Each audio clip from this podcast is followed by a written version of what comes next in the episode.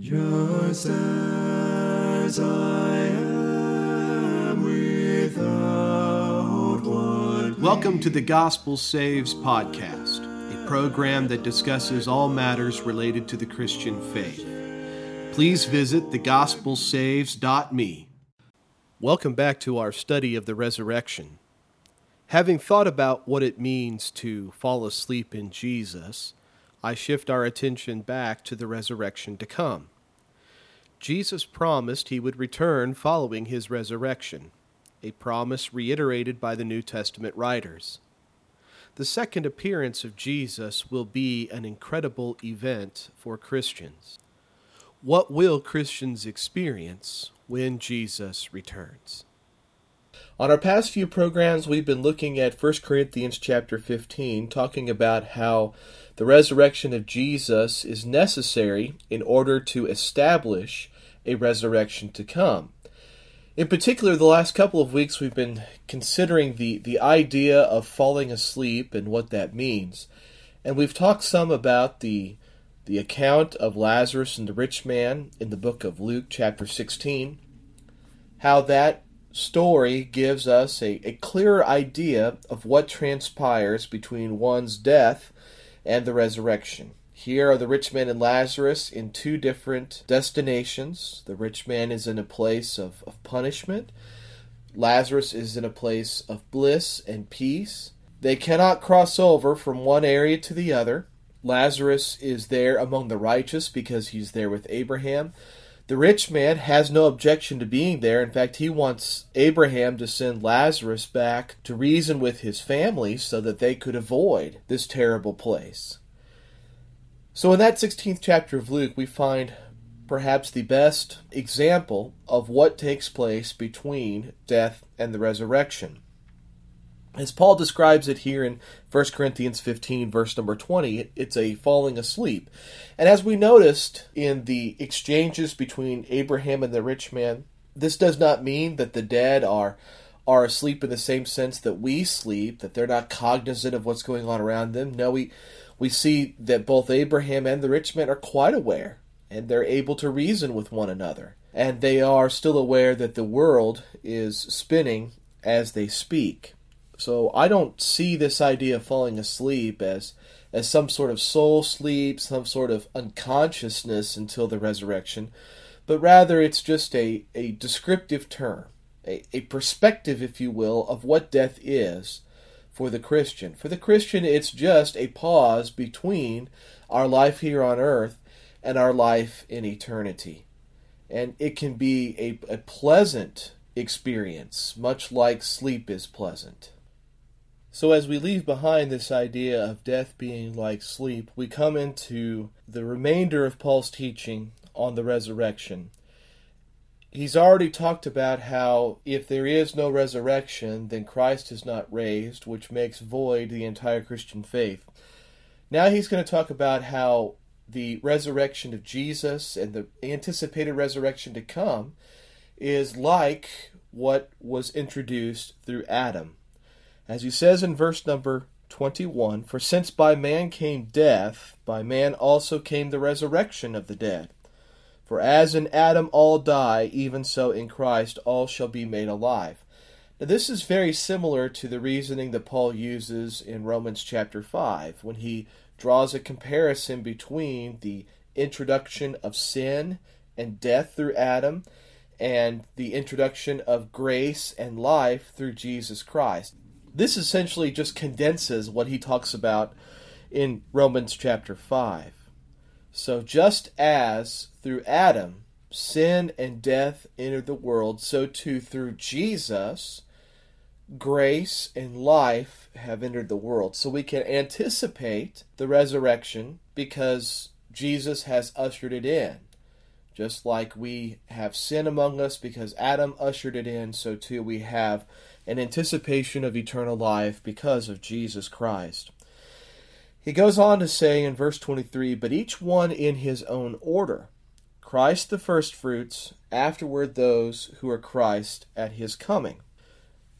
A few weeks ago, we talked about the concept of the first fruits, how this would have been the first of the harvest, the first part of the harvest. And Jesus is the, the first part, if you will, of the harvest of the resurrection. Paul says that that resurrection will take place at Christ's coming. Now, here is a point of confusion that I think is necessary to clear up. And that is, we only see in the New Testament two appearances of Jesus. We have his appearance that is here on earth while he was living among us and after he raised from the dead. But then we have his second appearance, or his next appearance, as it's sometimes called by the New Testament writers, or as Paul describes it here, those who are Christ at his coming. Now, in the first chapter of the book of Revelation, the Apostle John, writing from the Isle of Patmos, says, Behold, he is coming with clouds, and every eye will see him, even they who pierced him and all the tribes of the earth will mourn because of him. Even so, Amen. He is coming with clouds, says John. Now, this is uh, a common description of God that we see all throughout the, the Old Testament. That God is the one who rides on the clouds, and Jesus, as the Son of God, as the Son of God who is in his nature both man and divine, is going to return on clouds. And you might remember that when the apostles viewed Jesus leaving the earth, ascending up to the right hand of the Father, you might remember in the first chapter of Acts that he was caught up in a cloud. I think it would be good to remind ourselves of that if we turn over to Acts chapter 1. In verse number 9, Luke tells us that as Jesus was speaking these final instructions to his apostles, he was taken up, and a cloud received him out of their sight. And while they, that would be the apostles, looked steadfastly toward heaven as he went up, behold, two men stood by them in white apparel, who also said, Men of Galilee, why do you stand gazing up into heaven? This same Jesus, who was taken up from you into heaven, will so come in like manner as you saw him go into heaven. Now Jesus went up into heaven in a cloud. The angels who stood by, talking with the apostles about this, said, Just as he went to heaven, so he will return. He went up in a cloud, he will return on a cloud. This is why John, in the first chapter of Revelation, is able to say, Behold, he is coming on a cloud. Now, if we think back to 1 Corinthians 15, Paul says that Jesus was the firstfruits he raised. And then those who belong to Jesus at his coming, they will raise from the grave. Now, how is Jesus going to come? Well, he's going to come on a cloud. And as John says in Revelation chapter 1, every eye will see him, even those who pierced him. So the entire world will know when Jesus returns. Now, you know, one of the mysterious questions about this is how is the world going to see Jesus if we're on a globe? We're on, we're on the circle here of the earth. Obviously, it's difficult for us to conceive how every eye will see Jesus return on a cloud, and yet that's what Scripture says. So we accept this by faith. So he's coming. He's coming on a cloud. And if we tie this together with 1 Thessalonians chapter 4, which we took a look at many weeks ago. In 1 Thessalonians chapter 4, as Paul is talking about the anticipated return of Jesus, he says this But I do not want you to be ignorant, brethren, concerning those who have fallen asleep, lest you sorrow as others who have no hope. For if we believe that Jesus died and rose again, even so God will bring with him those who sleep in Jesus. This we say to you by the word of the Lord, that we who are alive and remain until the coming of the Lord will by no means precede those who are asleep. Now, if we connect this in our mind back to what we read in 1 Corinthians 15, Jesus is the firstfruits, and then those who are Jesus at his return will rise. That's precisely what Paul has just said. For if we believe that Jesus died and rose again, even so God will bring with him those who sleep in Jesus.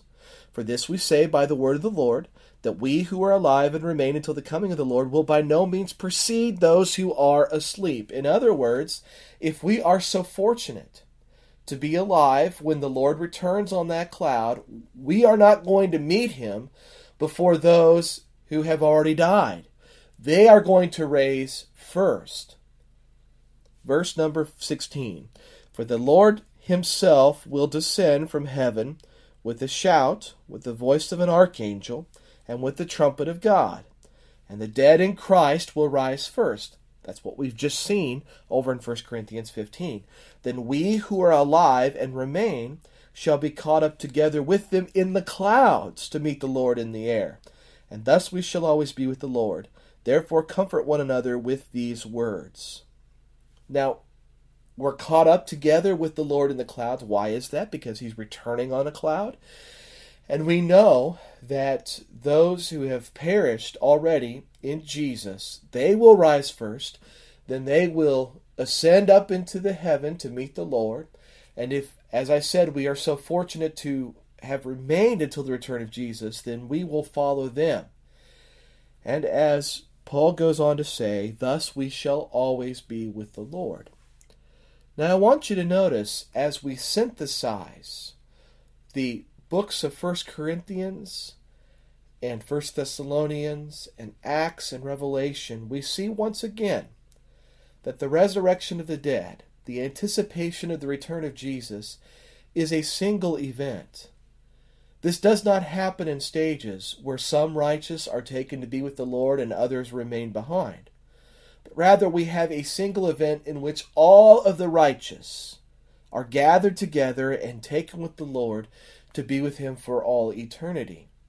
As we draw this to a close, back in 1 Corinthians chapter 15, Paul says, Then comes the end, when he delivers the kingdom to God the Father, when he puts an end to all rule and all authority and power for he must reign until he has put all enemies under his feet.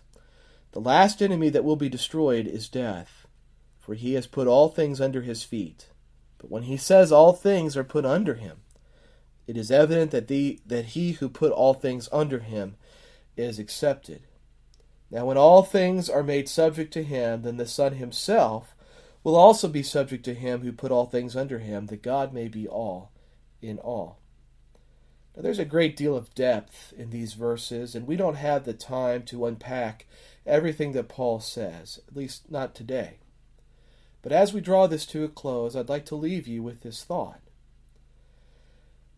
Here we have the return of Jesus, the resurrection of the dead. And as Paul says, at that moment, Christ will turn the kingdom over to his Father, and all enemies will be vanquished, including death. So are we looking at multiple events here, or are we looking at a single event? I think we can make a very convincing argument from Scripture that the resurrection to come, the righteous being with the Lord for all eternity, this is a single event. We don't need to anticipate what is popularly taught as a rapture, but rather we just need to look for the Lord. And don't worry, my friends, when He returns, no one is going to miss him. Thanks for listening to The Gospel Saves. If you found this program useful, please visit thegospelsaves.me to find blogs, videos, and Bible studies. If you enjoyed the music on this podcast, please visit acapeldridge.com. You can also find him on Apple Music, Google Play, Spotify, YouTube, and Facebook. May God bless you as you seek to know and do His perfect will.